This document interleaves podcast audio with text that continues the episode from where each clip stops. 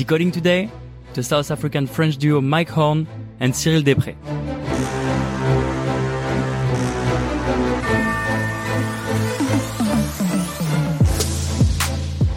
I'm Matthias Dandois, a BMX professional rider, eight times BMX Flatland World Champion.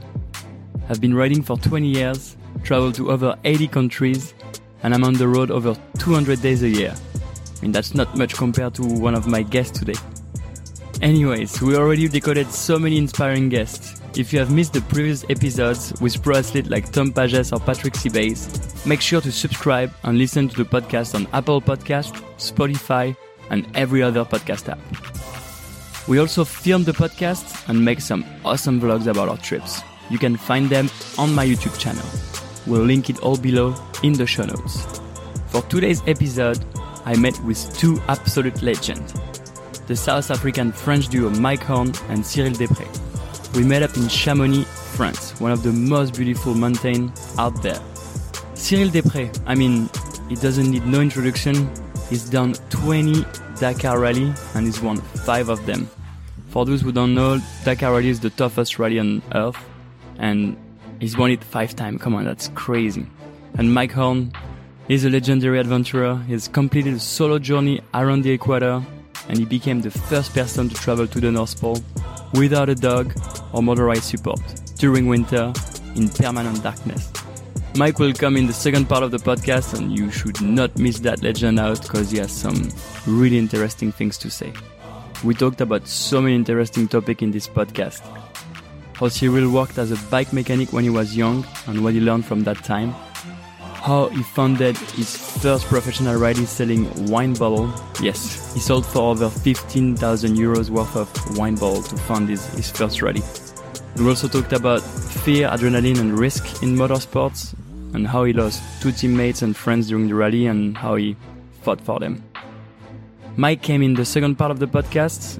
Mike is crazy. I mean, he swam 7,000 kilometers from the south of the Amazon to the Atlantic Ocean. He's telling us how both started to team up for the Dakar Rally. Mike will also tell you how he influenced the German soccer team and Indian cricket team and made them world champions. Some great advice in there. Guys, you don't want to miss that podcast out. It's a crazy one, one of the best ones so far. Ladies and gentlemen, take your popcorn and enjoy the legend Cyril Després and Mike Horn. We are back in the mountain in Chamonix, France, in the mountain with a really special guest. He's a true motorsport legend. He won the Dakar five times all the way from France. My good friend, Cyril Després. Thank you for this introduction, uh, for, Mr. Matthias. I really appreciate it. Huh? Hey, it's going to be a beautiful uh, podcast about French accent. I don't know what you say, uh, French accent. That's my one. Huh? Sorry. How sick was today? Huh? Oh man.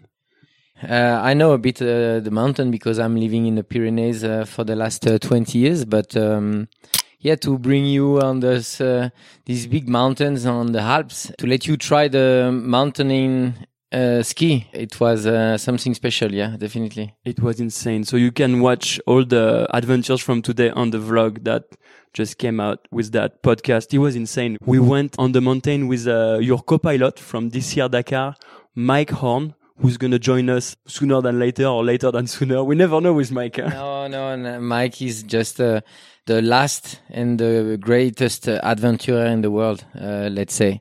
The other adventurer uh, and explorer say that, not only me. It's my co-pilot, my co-driver for the last uh, Dakar, it was. Man, this guy, uh, I've been doing everything on earth, on the sea, on the ocean, in Amazon, everywhere. He's insane. That's going to be so nice to have his, uh, his take on things for sure. Yeah, let's go back to you for a little while. Cyril, totally a motorcycle legend. Uh, do you remember what was your uh, first souvenir on a, a moto or like on, or something with an engine? Well, yeah, uh, it was special because we we meet a, a girl here in Chamonix, uh, Cathy. His brother was a professional trial rider, back on the 80s, and he was a French champion uh, doing uh, the World Championship also, and and this is where the passion come to me. I start at uh, 13 years old to ride a motorcycle for the first time, and as we say, uh, when you love bike, it's forever. What was your first uh, motorcycle? A trial uh, bike? My my really first one was a Fantic 80, a trial bike, which I bought with the money of my communion. I was uh, 30 years old, and uh, it's funny because I have still this uh, bike. I found it back close to Paris, and I bought it back and just make it brand new, and it's in a special room with some trophy at home, and uh, really nice remember. For so sick and before winning uh, five Dakar, it was not necessarily easy for you. Like, I mean, you didn't come pro like this. Uh, you come from a city called Nemours, I think. Yes. In yes. the, like close to Paris. I think you have a background as a bike mechanic. Yeah. What souvenirs do you have from this era? Oh, well, uh, you know, watching all these guys on this uh, region of uh, Fontainebleau or Nemours, exactly, uh, there's a lot of rocks. People are coming from everywhere in the world for climbing uh, these big rocks, but also uh, there's a community of uh, trial rider.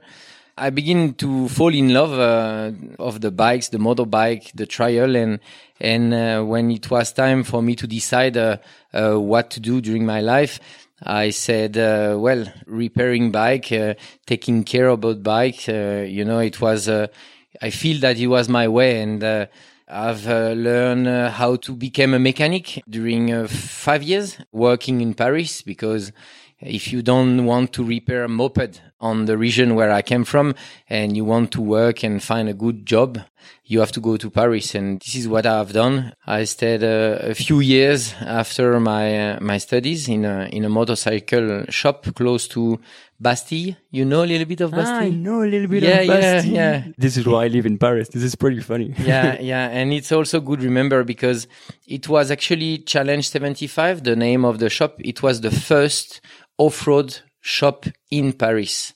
And the shop was open in uh, 1974, the year where I born. And uh, a lot of good remember because people are working hard uh, actually in, in Paris, in, in, all these big cities. But uh, at that time, many of them wanted to go outside of France and doing some desert race, doing some Dakar, some Tunisia rally, some Morocco rally. You know, for them, it was uh, the escape time of their life. And basically in Paris, they had a shop which can prepare their desert bike. And you were preparing? I was doing it uh, for a few years.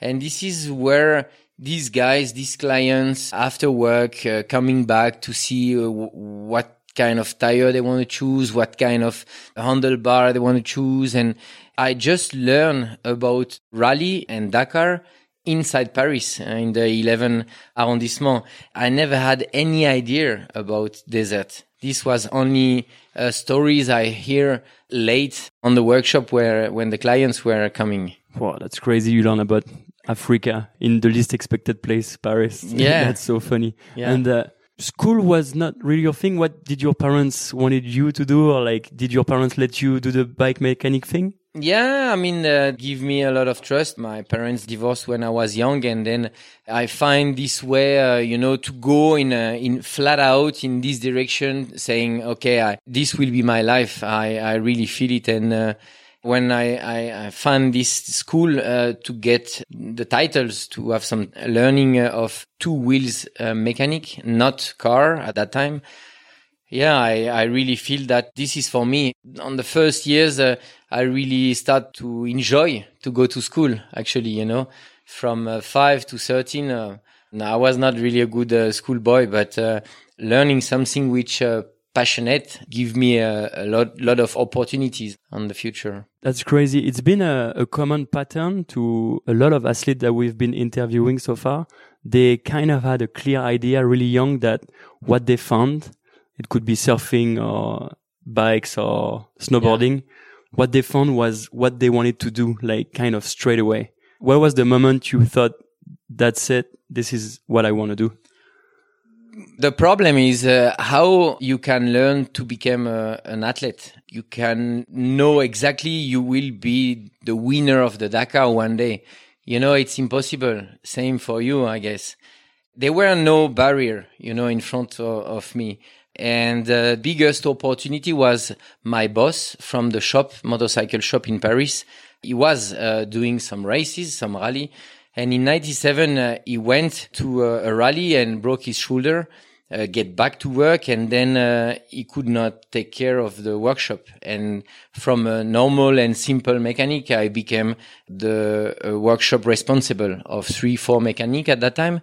I did the job for a few months and the mechanics were uh, older than me. And uh, I was giving the direction, I was giving the job and my boss really appreciated so much that a uh, few months later there were another race for him uh, which was planned Tunisia Rally 98 but he could not take part. And he said Cyril you have done a great job. I can't race but take my bike take my tires take my spare parts and you just have to pay. It was 1,500 euro and go to race uh, your first race, you know, your first rally. And it was the beginning of, of the second part of my passion uh, with motorcycle and the passion of the desert came from this, this uh, Tunisia Rally 98. What a sick boss. This yeah. is amazing. Yeah. It's like, it's crazy how a career can change on a little, a little detail. I mean, he broke his shoulder, so you became the boss mechanic, and then you had the opportunity to go to that rally.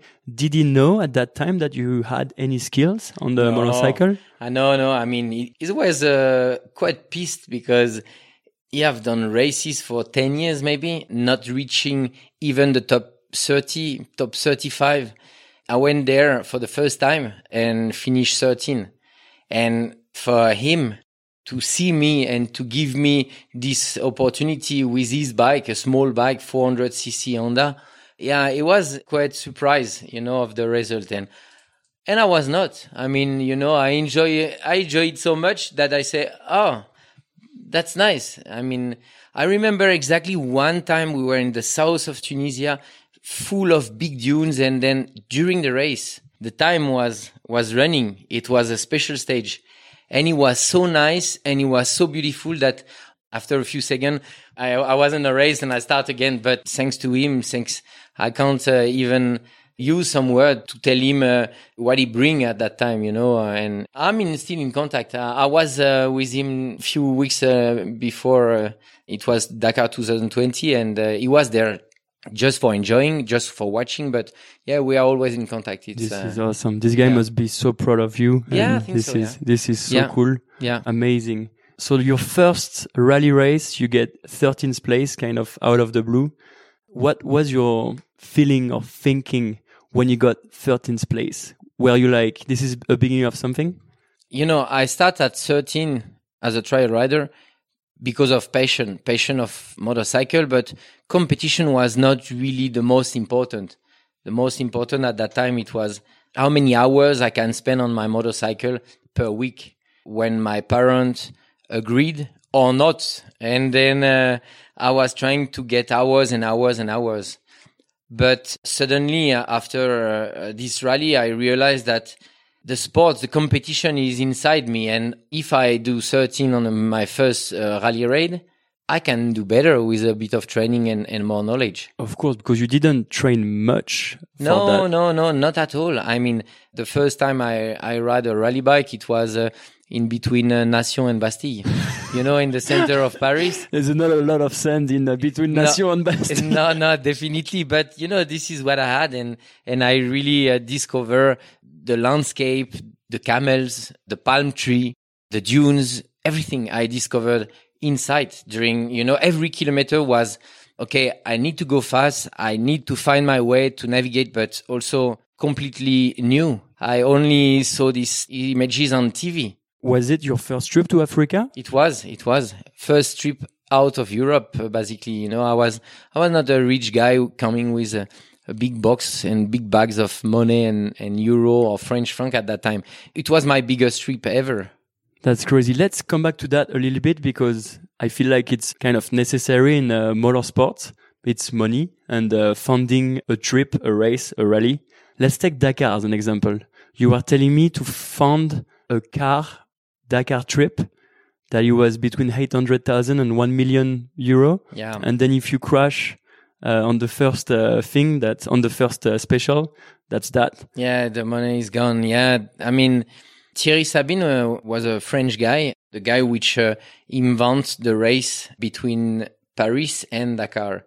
But he always said it's a proper race, but for amateurs, where the professional are allowed to participate. And then uh, years after years, it started to be more and more professional. This year was the 42 edition. It's a quite expensive adventure. You can find uh, uh, some small car, some small buggy, you know, for 200,000 euro maybe. But at the level that I, I want to race now, it's really expensive. But back in the days, you know, talking about Dakar and especially after this first race, I wanted to take part and it was kind of lucky because I had all 99, I had 12 months to try to find money to take part of my first Dakar. Because after my first race in Tunisia, I said, what is the next step? The next step is try to make the biggest rally ever on the world, the world toughest uh, rally raid on the, on the earth. And, from where I start. Do I need to go to the bank? Do I need to go to my parents? Uh, where I could find this money to get uh, in the race? And at that time, it was 15,000 euro on a motorcycle. So let's bring it back a little bit. Uh, 1999, you are still a bike mechanic at that Yep. shop. 15 grand to take part of that. It's a lot of money for a bike uh, mechanic guy, and even more in the t- in the year 2000s. You know, 15 grand was a lot of money back then. Still is a lot of money. It was one one year salary, basically. How did you pull that one off? Because your first Dakar was 2000. Everyone knows that. So tell us, how did you find 15 grand? It was uh, funny, and now, uh, especially after uh, all my race career, uh, it's a funny story, but it's a true story. Uh, we decided to take part of this race with a friend in uh, in the south of France, which uh, could not find any sponsor. I didn't know how to find sponsors, but uh, he had a good start because on his region there were uh, some um, big uh, wine maker and one guy said, I won't give you money, but I can give you some bottle of wine to sell. And with the money, maybe it can help. And the idea came and we say, look, it's 2000 Dakar. We have 12 months to get prepared for this race. People at the end of the year, they will make some present for their salary, present for the family and the friends. And, and we just decide to take this 2000 bottle from this winemaker. We find another guy in Bordeaux, uh, which have sell for nearly nothing, uh, another 2000 bottle of Bordeaux. And we went in Chablis on, uh, close to Nemours and we also buy, uh, 2000 bottle of Chablis. It was I had maybe 2000 euro in my bank account at that time, but we spent all buying some boxes of 2000 boxes each. And we had 6000 bottle. We said we put three bottle on each box. We made a sticker. We put the sticker Paris to Dakar, try to help Cyril Després and Michel Go. This was it. Uh, we said when the thousand box will be sold, we will have 15 grand. And that was tough to sell it because I was a good mechanic, but I was a really bad for selling wine, definitely. Yeah. Oh my God. So at the end of, you made enough money to, Yeah. to enter. We just knocked on every single door around uh, our small city. We went to every single company. We said, don't buy chocolate for the, your workers. Help us buy uh, boxes of wine. And my uncle and my aunt and my cousin and everybody from the family, they had to help us and we sold it. We sold it and, uh, and we get the money to pay the entry, to pay the flight from Paris to Dakar because my first Dakar was starting in Dakar, crossing all Africa to finish in Cairo, in Egypt, close to the pyramid. And yeah, we make it to the start and uh, it was just a crazy amount of work, a crazy time to prepare the bike because I prepare my bike. I prepare the bike of my friend. I remember all that work we put together and then was because of passion, because of motivation, because we saw that everything is possible and we wanted to be on the, on the start line. How French is that? Funding your first French Dakar by selling wine. There's Yeah, no, yeah. nothing more French than that. Frenchy, But Frenchy. Listen, guys, definitely what Cyril said. There is no limit to anything. Like even though you don't have any money or whatever, there is always a way to make things happen. And he's the the best example of that.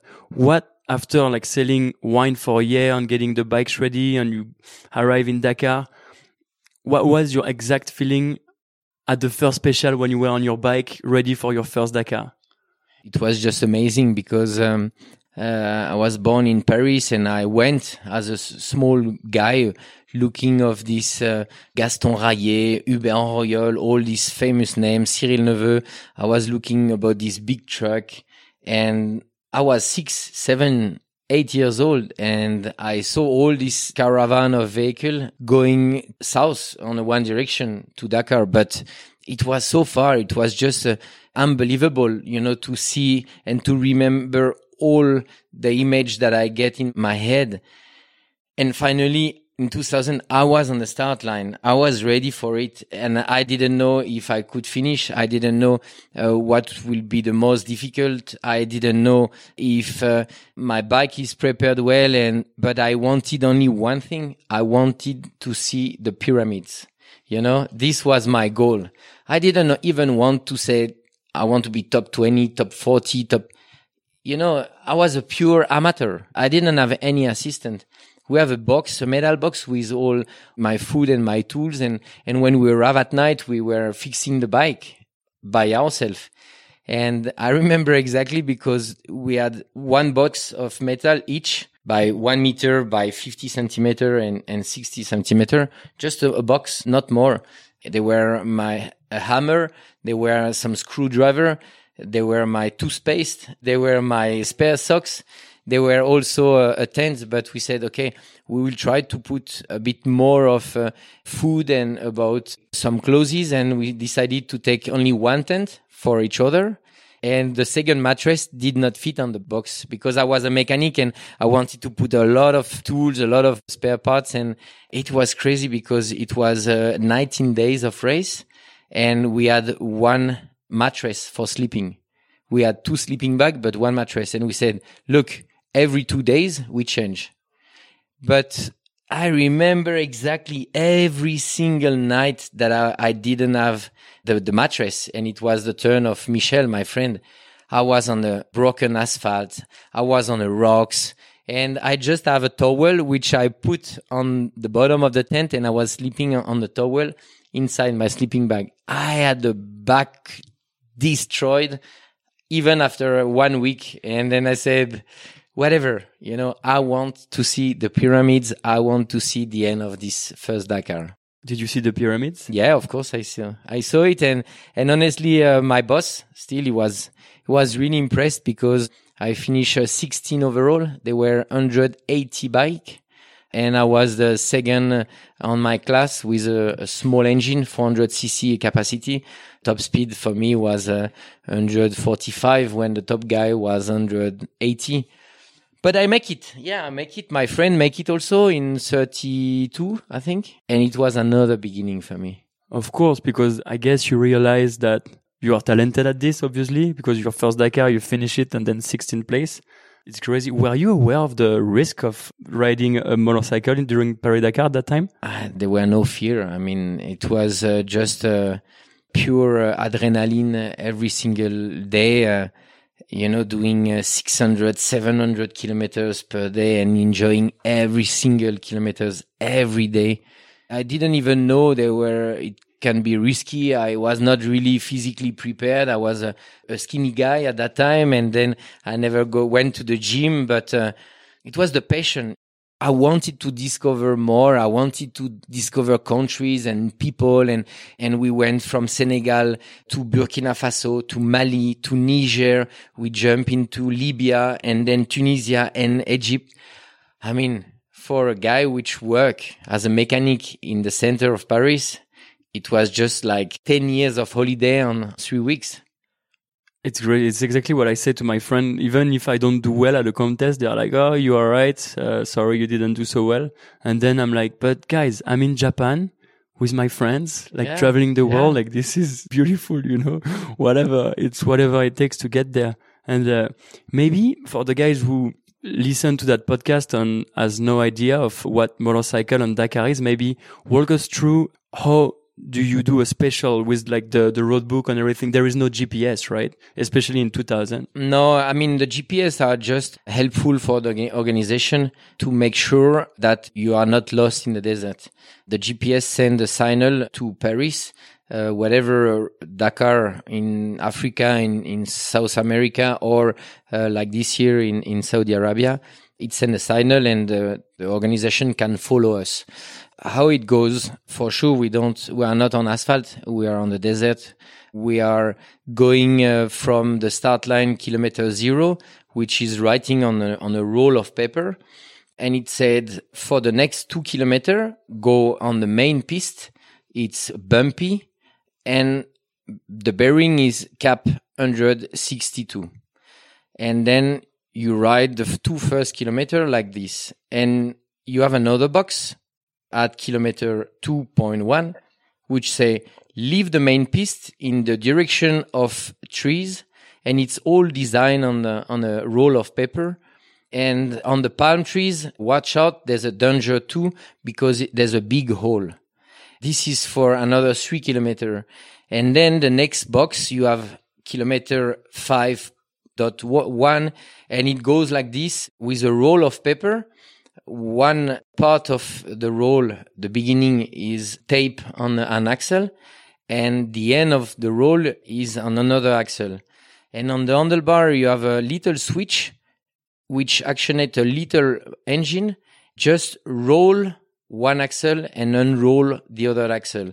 And as much as kilometer you are doing, you checked on your odometer and you have to ride a bike, but you have to know where you go, which direction, if it's dangerous or not. And this is only uh, with your finger making some impulse on this uh, little switch, and rolling and rolling. And you goes for basically uh, 100 to 200 box like this.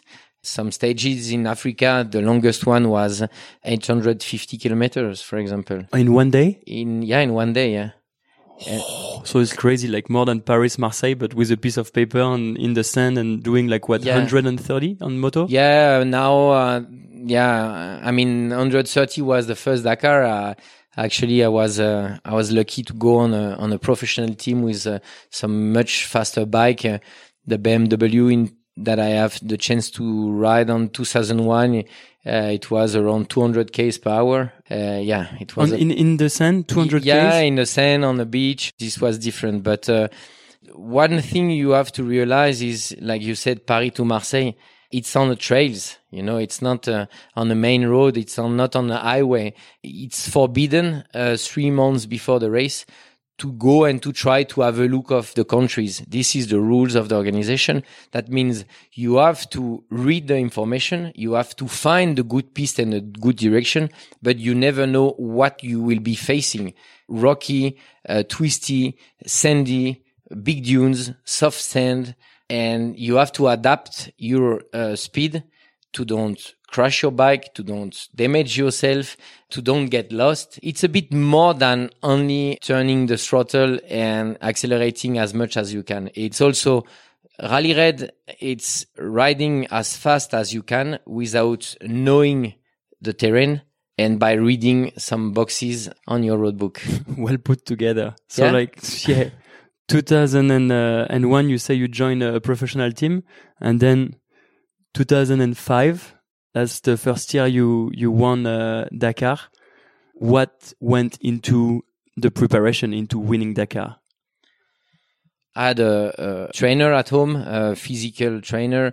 I had a mechanic at that time, which was taking care of about my bike. I can afford to pay a mechanic and which uh, was uh, cleaning and preparing my training bike. This was a, a big step to have somebody uh, like like this.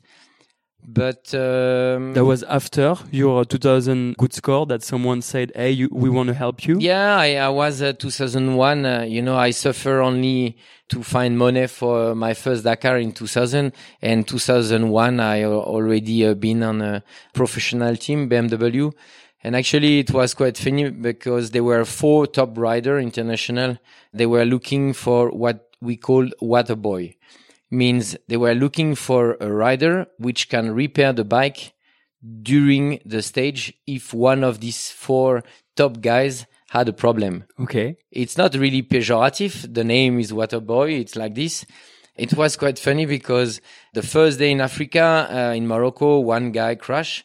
The second day, one guy uh, hit a bird into his uh, eyes and could not uh, ride really properly.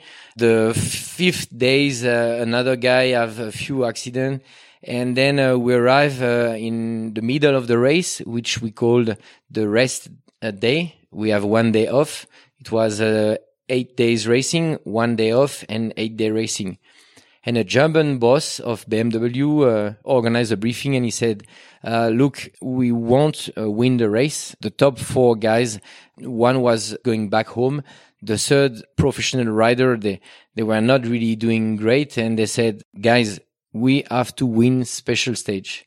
And from that day, he said, there won't be an, any water boy. Now, Cyril, Jimmy, John, you have to go. You have to accelerate and uh, you have to win stages. And then my role was to stay on the back of these guys and watch for them in case they have a problem uh, with their bike. And if I saw, and it happened, I saw one guy with a broken uh, tire one day and I had to stop I had to take off my wheel to fit my wheel brand new on his bike.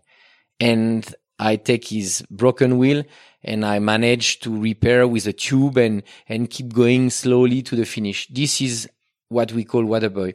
But at that day, on the race day, they said no water boy anymore.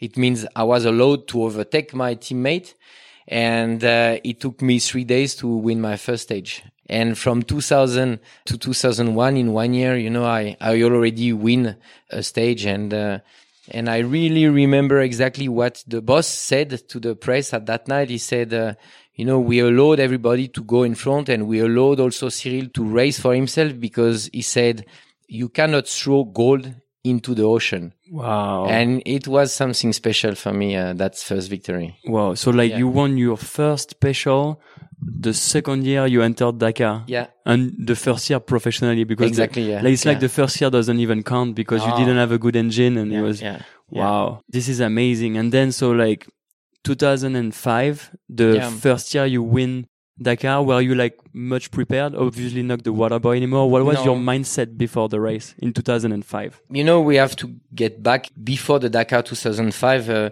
I enter uh, on 2002 on another professional uh, team with uh, KTM. You know, this is where I realized that uh, it's uh, the passion bring me here, the passion bring me to the Dakar, but also uh, I realized that it can be dangerous. Uh, we start a race in September 2004 uh, with four guys onto the team uh, we call KTM Gauloises one top guy, which have been winning uh, three time the Dakar. His name was Richard Sainct, a French guy, and he crashed bad onto this Pharaon rally in Egypt, and he died. It means we start the race together with four rider wearing the same clothes, the same sponsors, the same color, the same bike, and we became really uh, friend, you know. There were really good friendship between all, all the team and having the feeling that when I, I was back to my place, to my home, we were only three, you know, one was missing. And at that time with uh, another top guy, which called Fabrizio Meoni, an Italian rider, really famous, which have been winning the Dakar three times also. We set a, a promise uh, between him and, and me. We were the two fastest guy in the team. And we said, look, for Richard, in a few uh, months, we have to fight like hell for this Dakar 2005 because we need to bring the victory on the team. And then another big drama happened. Uh, we were on the 11 January 2005, uh, middle of the race. I was leading for the first time the Dakar. It was something huge five years after my first participation. And then we arrived in Mauritania. Uh, I was leading uh, the pack with uh, Fabrizio. And then uh, when somebody made a mistake of navigation, the guy behind which have a clever decision and can pass, you know, this is the rules inside the desert. You cannot fight with your elbow between guys and rider, but if you find a way, you go. And uh, it was a few kilometers after the, the mid mid special, and I take the lead. I find a good piste, and Fabrizio were a bit wrong and came back behind me. And then basically, uh, yeah, this was the last time I, I ever see him because uh, after a few kilometers, he was a bit on my dust and and hit uh, a bump and uh, and crashed and also died and it means it was tough. In just three months, uh, I lost two, teammates. Two teammates, which uh, I realized that uh, you know I'm not like in ocean. I'm not sailing a boat. I'm not in the mountain taking a risk uh, into climbing Himalaya. But you know I'm facing the desert. I'm facing a, a natural element, and I get the respect for the the desert at that time. And I decided to keep going because I said, I can't miss my promise. I was sad. I was 27 years old. You know, I was crying every morning on my, my glasses, but I said, I have to push myself and I need this victory. And it was really great victory, not because it's the first big trophy I had at home, but because I respect the promise that I have made with my teammates, you know, and this was, it can be a tough life, but uh, yeah. That's crazy. But you made it happen for your friends and, and for yourself. And, and guys, we have uh, another guest that just came in. Hi. And my oh, other hi, teammate. Mike. Mike, help yourself. Woohoo! Now the team is complete. So happy to have you here. Thank you. For those uh, who live under a rock and who don't know who uh, who this handsome guy is, Mike is a professional uh, adventurer. Yeah, explorer. Explorer. yeah. Everything started in 1997, I think, and he was the first guy to complete a trip across the Amazonian River. Yeah, I swam 7,000 kilometers. uh, I had nothing to do, so I woke up one morning and said, why not swim 7,000 kilometers and live off nature? And so, um, yeah, I, I, crossed the South American continent after spending some time uh, uh, in Manaus with the Brazilian Special Forces that taught me how to survive. And when I knew how to survive, all I needed to know is how to swim. and then, um, yeah, I climbed up to the source of the Amazon and Mount Mismi at close to 6,000 meters and then followed the first drop of water all the way down for 7,000 kilometers to the Atlantic Ocean. Wow, this is insane. And then following like a bunch of uh, insane trip, you you come right at the right time. We were uh, talking uh, about Cyril first victory in Dakar in 2005, winning uh, for uh, Fabrizio Meoni and uh, and Carlos Sainz, his teammates and and friend. And then it escalated quickly, like 2005, 7, 10, 12, 13, five-time Dakar champion, and then um, moved to cars and then uh, this year, you guys did uh, your first Dakar together. This is uh, insane. Like, how did that happen? Where, what the idea came from that an explorer that did basically like the craziest shit that you could ever do on earth and the best motorcycle driver that just went to a car comes together in a car. What happened? Yeah, I think we all do crazy shit. Uh, uh, we always look from our comfort zone into other sports, and that's when you realize that wow, um, you know, there's a lot of crazy shit out there, and um, you know, um, I've followed Cyril for 20 years as uh, because I was always interested in in motorsport, especially when it's off road, and that was quite interesting.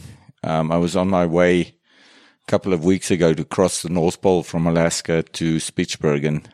It was most probably one of the most difficult trips of my life, um, walking in complete darkness for more than 90 days over the ice at minus 40 degrees. And very close to the pole, I got a message via satellite. And the message just said, you want to do the Dakar with me?" and it was uh, Cyril. no way, no. This, this yeah, yeah, that... exactly. No, that's all I, I can say. The you know, Red Bull uh, have made a, a Red Bull off-road junior team uh, to try to find in the future the the fastest uh, driver on the planet on Earth for the US races, but also for the Dakar and and all the races you can find in Europe. The idea was nice for me to, after all these years, to try to give something to the young guys and uh, to give the experience to them when they proposed me to be a coach, I said, yeah, I'll do it. And, and, uh, we have done uh, one test, two tests with them, uh, really, uh, young kids from US, uh, 20 years, 22 years, 17 years old. And, but unfortunately, one, uh, the youngest one, Seth, could not make it to the Dakar 2020. And, and then they say, yeah, you have to take the car. I said, whoa, whoa, whoa, whoa. I, I have to do something different, something special because it was a small buggy and, in a few minutes, I said, if I, I want to compete uh, with them as a coach, I need another coach. And, and if I am a technical coach or a Dakar coach, because I have a lot of knowledge, I have to find somebody which can coach them, uh, how to push your limit, how to go uh, as far as you can. And there were only one word, one name, one guy it's uh, the crazy on my side. Yeah. Just to like give you some example of uh, what Mike did for other athletes. Mike took the Indian cricket team that never won a world championship before, spent some time with them, and then they won the world cricket championship. Then he took the German soccer team before the the World Cup in Brazil went with them. I don't know what he did. He's going to explain us. And yeah, then they better play, otherwise I kill them. and then boom, like they won the, the World Cup in Brazil. What are you doing to these athletes? You know, I studied sports psychology and sport injuries at university, so that's my job. But when I started doing extreme sport, it was just to be able to kind of find how far you can actually push yourself and what does the words commitment and willpower and endurance really mean? That's why I started with my expedition, swimming down the Amazon, and then Latitude Zero was unmotorized circumnavigation of the world along the equator. I knew that commitment meant that you're ready to dive, to do what you want to do, but that you're not doing it to die, you're doing it because that's what makes you feel alive. And playing football, you can lose or you can win, but you've got a next match. In what I do, I must win. So I've got no other option but winning. And if I don't believe in what I do, I'm not going to do it. And to bring that philosophy into a playing field and into the mind of these these superstar football players and, and Indian cricket players and South African rugby players is quite easy if you can be an example to them. You know, it's always a little bit difficult to come from the world of, of extreme sport, like we all know, and then go into the world of organized sport where they play for a certain amount of time on a certain field and you have 70,000 spectators. For us, what I do, there's no spectators. So your heart's got to be at the right place the moment you leave is the moment that you hit the Rubicon, that point of no return. Then you're alone. Now you've got to count on your knowledge, your experience, your commitment, and never give up. I can't give up. If I give up, I die. Imagine you can get that into the mind of a football player. So um, yeah, it worked quite well. I think. Uh, yeah, imagine if at the end of the uh, a soccer game the the loser uh, die. yeah, yeah, imagine, yeah. I mean, imagine. imagine, imagine how they will play. They will completely play, play differently. And then it doesn't matter how much they get paid either. You know, so they're entertaining a lot of crowds and they get paid good money for that. And it's the world's biggest sport, but commitment is something really different. Should that be a new rule of soccer? If you don't win, you die. okay, uh, Mike Mike Horn has a new rule, please, for the World Cup uh, 2000. But, but Matthias, tell me, he have explained you something uh, in two minutes. Do you feel stronger now? I feel stronger now. I do. Yes, it's insane, and, and you will. It's I mean, insane. when you saw uh, in his eyes when he's explaining something like that, you feel stronger. You will be stronger.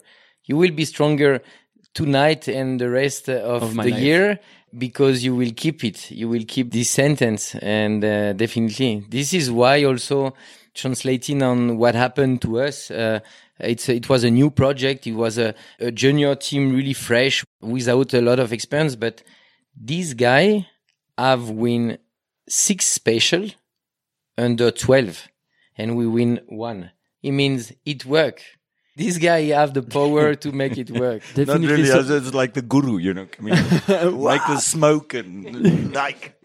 Because so that project, the Red Bull Junior uh, off-road team, is to find uh, new blood for uh, Rally Raid, right? Because to give you a little perspective to the guy who's, who listen, Rally Raid is getting a, a bit of a all guide sport. Not to be like uh, pejorative, but there is not uh, up a newcomers really. So the goal of that new project is to find the next Dakar winner, pretty much. The problem at the moment is uh, you need experience to face nature. You need to have experience to give much more than you think you, you can give. And uh, getting Mike and myself into the project, they are winning months and years of experience. This was the the idea which they found on an office in Austria in the Red Bull headquarters, but finally they realized that it worked. The experience we have been uh, uh, saying to Mitch and Blade and their co-driver, I mean, they just get it and goes directly onto their blood and to their mind, to their heart, and uh, you stop making the mistakes that beginners make and you take his experience on uh, Cyril's experience of 20 years of Dakar and you give it to them like on a platter. Then it's for the person that you give it to open his mind and to be able to take that and take ownership of that. And the moment you can take ownership of that, his experience becomes your experience.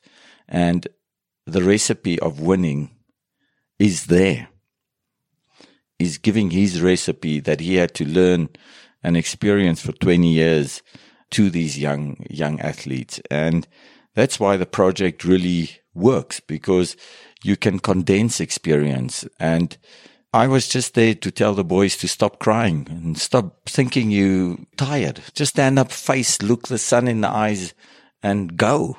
Because if you tired, the competitors next to you are tired as well. So who's the strongest?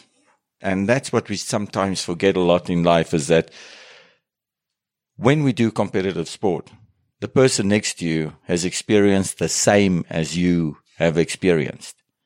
And we think we only tired, but they just as tired. And the moment that you realize that if you do a little bit more than they can do, then you will, you'll be ahead. That's the moment when, when you really take a big step ahead. It's not when everybody feels well. Then we all move at the same pace, but it's in the bad weather. It's in those difficult moments that you can make the difference. So it's all of your guys' experience from 20 years of Dakar and from 23 years of uh, doing the craziest expedition in the world that you give to these guys on a platter, basically like a, a shortcut to success. Do you see it that way? Of course, it's a shortcut. It's um, it's a very big shortcut. you jump a generation Wow. of experience. So you know, to, for them to come in and and win six of the the twelve stages goes to show that really the plan that Red Bull had by creating this junior team and taking old guys like us, um, especially with with Cyril being one of the top Dakar legends in a way, guiding them through every day the rhythm that they must take, uh, the way they should drive, the way that they should approach the last stage. The lo- you don't know it, you don't know it, you don't know what to do, and he tells you what to do, and you follow that, and then boom, magic happens. It's great. Basically, so they have never done any Dakar before, or kind of have never like been to a, a sand dune before, and then like they they win six specials. Yeah, they did not get lost. We tell them, or I told them, this have been my choice for the tire. Follow it. The pressure of the tire, this is what we have found, and this is the good one. Follow it. This is the adjustment, the best adjustment for this car, for this condition, for this desert, desert in Saudi. You have to get it. And every single technical aspect, that did not get lost because they were following us afterward. As you can imagine, and now you face him when he's saying something, they listen.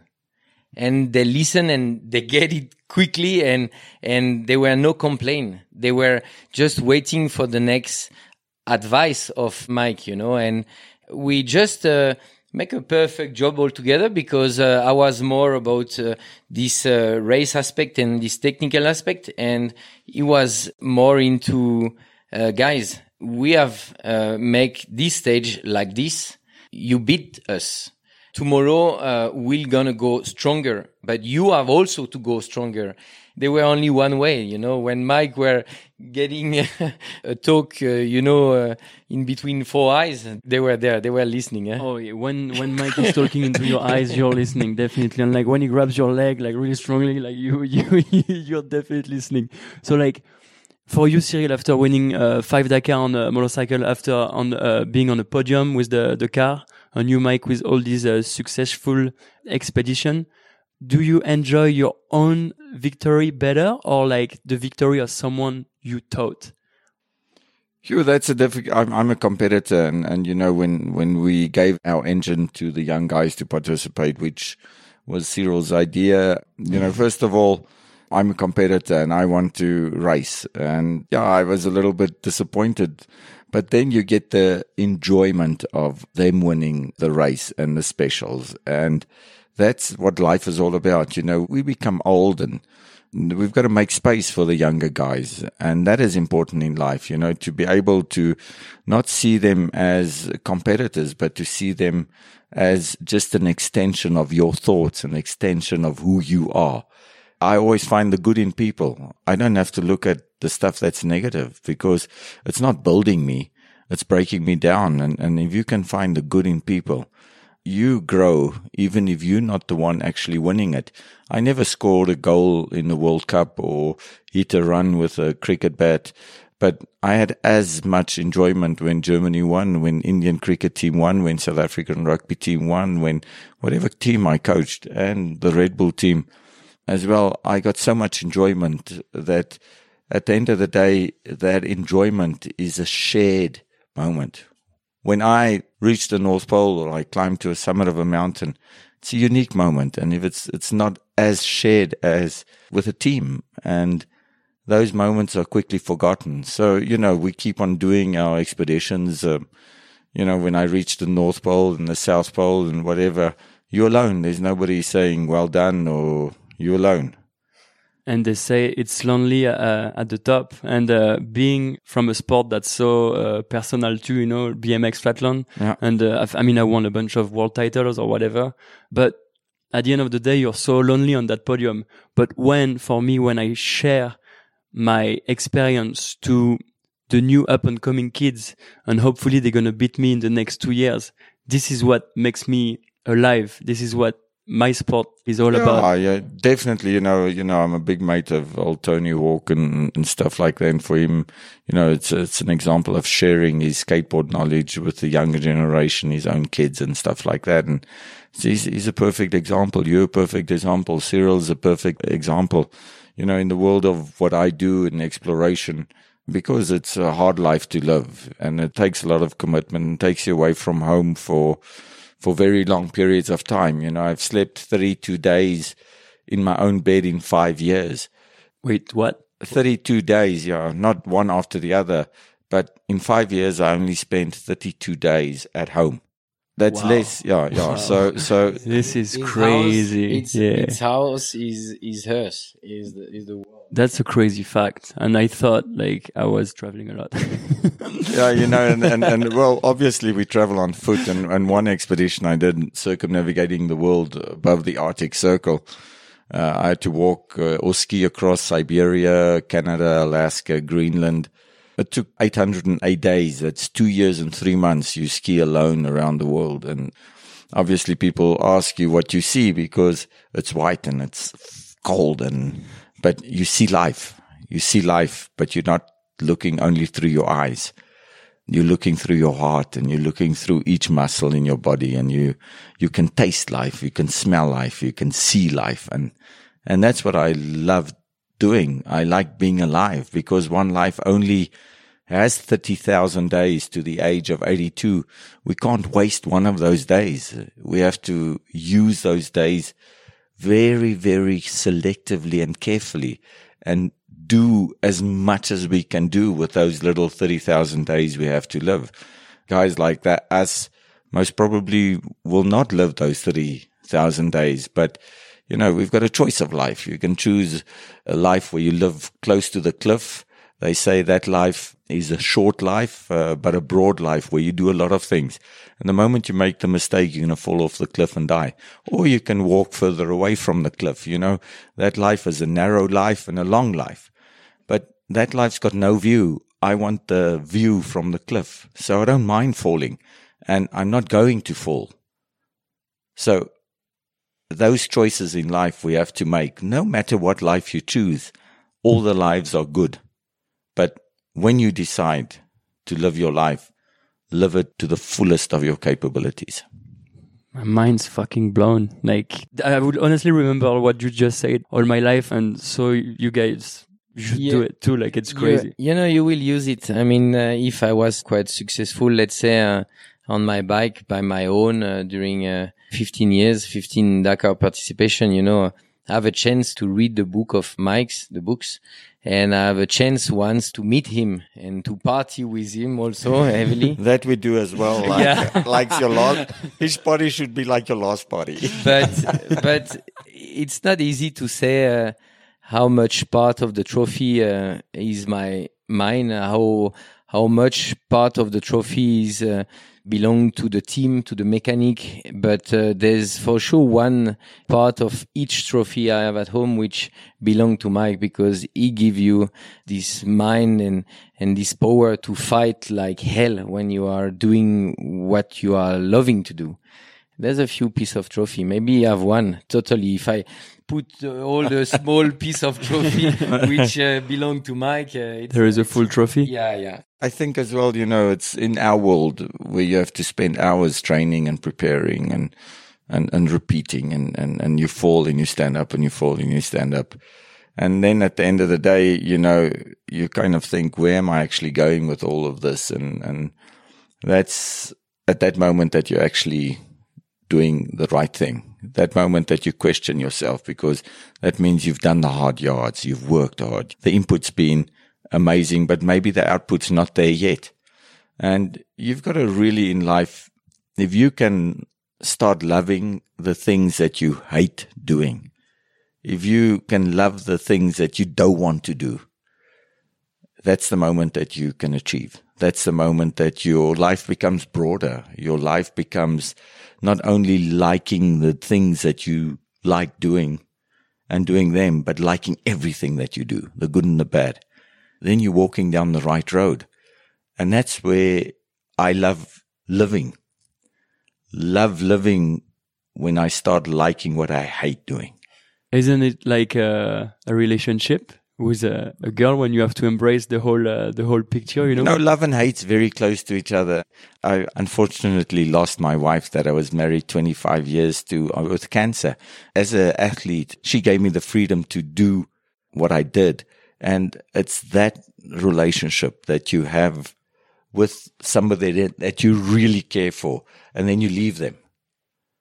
That moment you come back, you hate that moment you leave them, and the moment when you come back into their arms, that's the moment of love again. Those are the two extremes that we deal with every day of our life. And if you can deal with those extremes, then life will be a breeze. It will be easy. Man, this is like the, the type of advice you give to these kids, uh, Blade, Hildebrand, Mitch uh, Guthrie, Seth uh, Quintero, these guys that are uh, a part of the Red Bull uh, off-road uh, junior team do you think they'll be uh, able to win uh, Dakar? Is the first of all is the program continuing uh, this year? Yeah, definitely. I mean, it's a program of three years. They, they, will make a few races after Dakar, some U.S. races, some Baja in Mexico, in Vegas to Reno. They will do uh, some race also in Morocco, in in Abu Dhabi. But uh, yeah, it's a long program. I mean, you know Red Bull uh, quite well as much as I I know them also, and then uh, they have an idea It's just not a stupid idea. It's a clever idea and, and they will make everything possible to be successful. And, uh, at the moment, we are just debriefing uh, a bit technically about the vehicle and stories like Mike, uh, and what he's saying right now in a, in a short period, in a few minutes. We have spent 17 days with these kids. Can you imagine the amount of tips from Mike, the amounts of knowledge technically that they get from me? I mean, they will be quickly very successful. I'm pretty sure about it.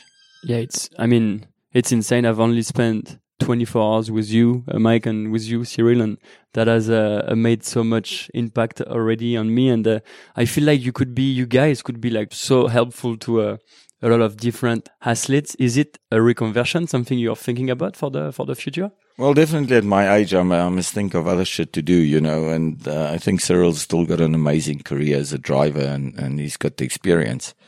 I would like to, you know, help him a little bit as well um, by being his co-pilot. Although I've got no value in the car, you know, I'm there to cheer him on. And in all sports, you know, we have this fear of losing. We have this fear of growing old. We have um, the fear of, as we grow up, not to be the best anymore. The fear of losing becomes quite dominant, but the moment that you can still have that will to win, you know, that strong embedded will, the will that we have all at a young age to win. When the will to win becomes much bigger than the fear to lose, then you're going to still win. And at this stage, I still feel that I'm not afraid of losing and the will to win is bigger than my fear that I have of losing. I'm going to still be out there. And I think with him as well, you know, you can see his, his eyes, uh, you know, uh, uh, shine up and, and you can see life coming back because Cyril still has this will to win. He's not afraid of losing because he's proved already that he can win. And that moment that will to win overpowers that fear to lose. Shit, there's trouble coming, you know, then you create that determination. Like I told, uh, you know, Cyril and the boys in the team, um, you know, in life, it's not all about motivation. I'm not motivated at minus 40 to get out of the tent and to pull a sled that weighs nearly 200 kgs and, and freeze my fingers and my toes and, uh, you can't even have a piss outside, you know. Uh, so your life completely changes and becomes uncomfortable. I'm not motivated to do that, but I'm disciplined. In life, if you have discipline, then there's a lot that you can do because I get up five minutes before the alarm goes inside my tent uh, on the Arctic Ocean every day. And that five minutes accumulated over three months made me, made the expedition successful because I arrived on the boat with 200 grams of food after a period of nearly four months. So that discipline that we need in life is more important than just motivation. Motivation is something that we all say think positive, but think positive doesn't help you anyway. What think positive doesn't change your life. You've got to make a change. And that changes you can make when you're disciplined. Yeah, it's again, it's the, the relation between discipline and motivation and uh, like love and hate which and they are really the, close to the each other. the contrasts of life you can only live life if you can live with the contrasts of it. Exactly you know coming back from the junior team or any young athletes we are talking about contrast and uh, we prove that mike is a is an explorer but is a, is an action sport and i'm a motorsport what about the contrast? You know, we fit together on the car. Uh, we work uh, really perfectly inside a team and, and this bring us to, uh, a lot of possibilities and in the clear, clear future to say, uh, how can we never put uh, a 10 young uh, athletes from Red Bull coming from snowboard, coming from motocross, coming from BMX flat or climbing and Formula One, bringing all these kids together and what we are giving to the two US kids we could make the contrast much bigger and mixing uh, all these guys to give all their experience of racing, of preparation. There's a lot of stories uh, uh, which uh, we are thinking at the moment. And Um, uh, my uh, favorite day of the year, it's, it's definitely not my birthday. It's the Red Bull Athlete Summit in France that uh, Red Bull France organizes. It's basically a day where they invite all their athletes, which is 40 from all different disciplines. So we have motorsport with you. We have surfing with Justine Dupont. We have uh, FMX with Tom Pages. We have BMX. We have skateboard. And for three days, we get to spend three days together doing workshop, doing, I don't know, like, uh, we went skydiving on the on wind channel, tunnel. yeah. We did some karting. We did a, a bunch of different stuff. But most importantly, we shared. We shared tips. We shared experiences. And at the end of these three days, I'm so motivated. And these three days makes a lot of impact during my whole year. And I guess the idea to open that concept to a worldwide Red Bull summit would be absolutely incredible. Yeah, you know, we, we, we have to understand that, you know, we have to build bridges today and bridges are, are easier to build than walls because when you have a bridge, you can have two way communication and that is quite important. We never used to really to use experiences of other sports because we thought it was so specific. So we kept it in closed circles. But now these circles must open up and we must share experiences with each other because that's where we all grow together and we can become better in that manner. And that is why for me, it's important not only to ski to the North Pole, but to climb mountains, to cross the Amazon jungle, to sail 15 times around the world, to do all the different elements that I've done as a extreme athlete for nearly 28 years to taste each different element. And what I've noticed was in all these different elements, you're still the same person. You still need the same courage. You still need the same determination. You still need the same focus. And that's why I believe that doesn't matter what you do in life. We all resemble each other. We can look into the mirror and we can see who we are. But I can see part of you. I can see part of Cyril in me. I can see you will see part of me in you and Cyril see part of me in him. And that's the great thing about the Red Bull team. They have amazing individuals, but to be able to find what you're still missing in your makeup from other athletes will make you a better person. Of course. And I think that's kind of one of the goal of that podcast and that vlog is to find kind of a common pattern that every athletes have in common and then open their eyes on how rewarding for them it would be to open their eyes and heart to uh, other disciplines, to other like uh, communities, to other like country. Cause I feel like I've learned the most when I travel and when I, I talk to someone I'm not supposed to talk to because he's so different from me. But this person brings me so much more experience than if I was just another day of, of training or whatever. And I feel like sharing is the future of being a professional successful athlete. Yeah, definitely. And I can tell you all these athletes summit, all these athletes, Red Bull around the world, we are proud to be part of the same family. We are proud to wear the same cap, to drink the same drink and, and to share the trophy together and to share the experience together. We are proud, you know, to be part of this family and, and, uh, let's uh, think about the, the youngest generation to don't lose this proudness of this huge team all around the world. Let's make a promise today, boys, and say that well, you guys gonna make this project happen of bringing like 10 Red Bull athletes or 100 uh, Red Bull athletes or whatever because you kind of did that project with the Atlantic project or on your boat. Yeah, yeah, yeah. I did, I did, I did an amazing project with young people around the world. So I took two kids, young explorers, what we call them, or young adult from the six different continents. So I had North America, South America, Europe, uh, Africa, Asia, Australasia, where I built a boat to take these guys around the world and do adventure. And, uh, you know, you put from all different nationalities. You mix them on the boat and then all of a sudden you see, but we only one. We just live geographically in a different place, but we can feed off each other. And the moment you can feed off each other's energy is the moment that basically the impossible becomes possible because you'll be supported And if you surround yourself by like-minded people and by knowledgeable individuals that do it with, for the right reason, not only to sometimes some situations are not as comfortable because the people that you work with are not doing it for the right reason, for the passion behind it, but just want more followers or more acknowledgement or whatever. That's not the right way to go, but to have the right hearted people, then shit, you know, shit happens. And I was, uh, I was very fortunate to, for three, four, four years, take these young people around the world. And now I finished with that project and why not do the next project? And that's what, you know, I think guys like all of us can make happen very quickly because it's just kind of making a phone call and saying, listen, guys, this is what we're doing. And then things happen.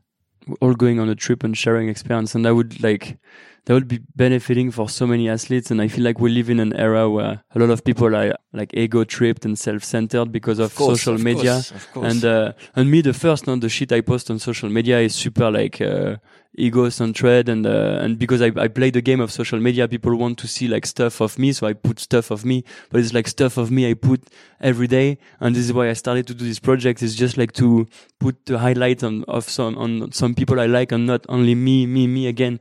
And I feel like a project like this would be like so good to kind of, get out of this Instagram, Yeah. social media bullshit or whatever. Like, one of everything I learned from Mike is uh, he did not finish an adventure.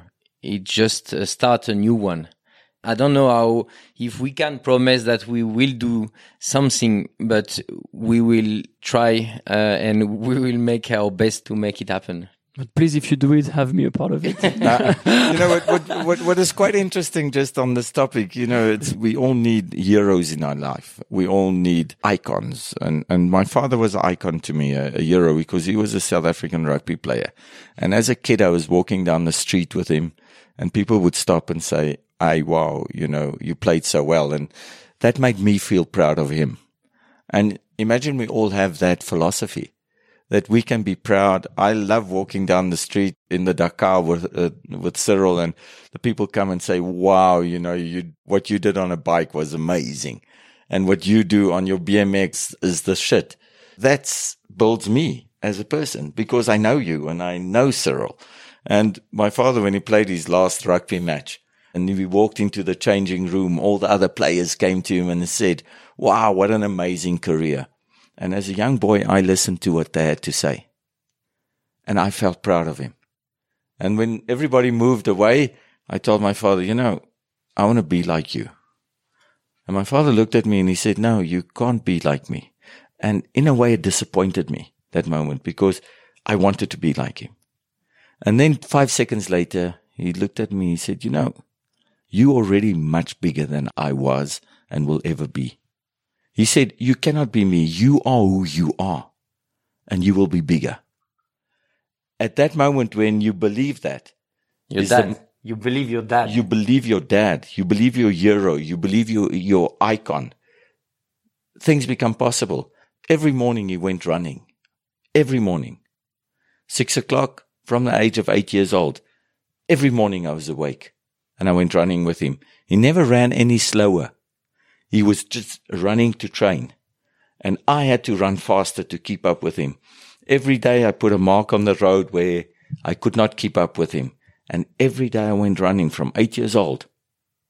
I tried to beat that mark. When I was 13 years old, I could stay with him for the whole run. He asked me a question that day in, in the changing room when he played his last match. And he said, why do you think I go running every day? And I looked at him. I said, you go running because you want to be the best person that you can be. You want to be better than the competitors. You want to add value to your team. I knew why we needed to train. And he looked at me and said, you know, that's only half the truth. I go running because you are awake. You inspire me to wake up every morning because I know you want to break your, the record that you set yesterday. And if I really inspired my father or not, doesn't really matter. But yet again, I believed in it. I believed that I was inspiring my hero. And that's the attitude that we all should have in life. Imagine the inspiration that we give to others and the inspiration we receive from others. It's not only us, the big heroes. No, the heroes are everywhere around us, surrounding us, waking up every morning to go to work. They do their own 8,000 meter peak every day, like we do. And that's inspirational. So inspiration is a word that you can find everywhere. You inspire me. I inspire Cyril. Cyril inspires 100,000 other people. And I think the moment you understand that in life is the moment that you just know that there's no limits of inspiration. It's unbelievable, and it's something that uh, every athlete needs to hear to be bigger. So let's hope to make that project happen, and uh, and we'll uh, work on it. Yeah. definitely. And Red Bull could be a, a really good uh, pattern to make this project There, happen. for me, honestly, uh, I've been on, on a few brand of car and bike and sponsors, but uh, only one can make it, you know. They inspire me. Red Bull inspire me and uh, Red Bull inspire a lot of uh, young kids to get one day the chance to have this cap, you know, to be proud of this family and uh, hope we can do some uh, more years together. That would be amazing to watch. Well, boys, thanks for the inspirational words, and I'm I'm so inspired. I, I hope you guys too. And uh, yeah, see you on the next podcast. Now we go. Wait, let's go party now. Let's go party. Cheers, guys. Thanks a million. Cheers, guys. Thank you guys so much for your attention and listening to my podcast, Decoding Athletes with Red Bull. Some of my personal takeaway from the conversation with Cyril and Mike are that their training is a shortcut to success for the young racers or young athletes. Like basically, if you stay a couple of weeks with them, it's gonna be like a shortcut to your success. Their experience is gonna make you a better athlete, and hopefully that podcast help you out with that. I also really enjoyed the part when uh, Mike said that you can live your life to the fullest when you can love the things you don't like. I thought that was a really powerful thought, and uh, I'm gonna try to adapt it to my own lifestyle. You start to live when you love the things you don't like. Let me know what your personal takes away from the interview. Share it with the hashtag decodingathletes on Instagram and don't forget to tag me so I can see it. We also filmed the podcast and a vlog with Mike and Cyril for my YouTube channel. It was a crazy day in Chamonix and you don't want to miss that one out. You can find the link down below in the show notes. Tune in next time when I meet with BMX legend and one of my best friend, Terry Adams. Terry is one of the most successful BMX rider ever. He's won NORA Cups, he's won X Games gold medal. He's been riding for over 30 years. He's from Hammond, Louisiana, and is widely regarded as the ambassador for Flatland. His way of working is crazy. Harry is one of my favorite part of the interview with Terry. The next episode with Terry will drop next week, Wednesday at 6 p.m. CT. Don't miss that one out and subscribe to the podcast on Apple Podcast, Spotify, or your favorite podcast app. Thank you guys so much for listening to Decoding Athletes today. Hope you got inspired. See you next week.